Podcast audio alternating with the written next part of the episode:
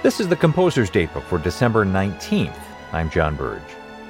The short career of Charles Tomlinson Griffes is one of the more tragic might have beens of American music history.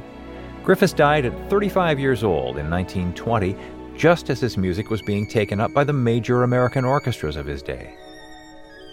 As most American composers of his time, Griffes studied in Germany, and his early works were, not surprisingly, rather Germanic in tone.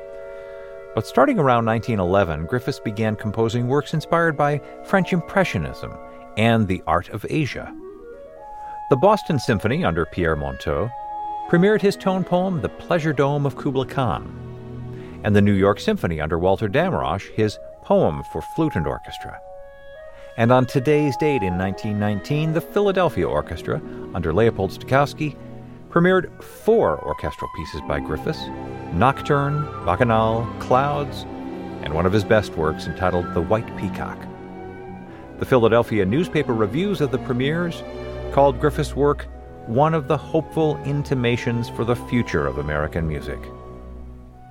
A severe bout of influenza left Griffes too weak to attend these Philadelphia premieres, and he died of a lung infection the following spring.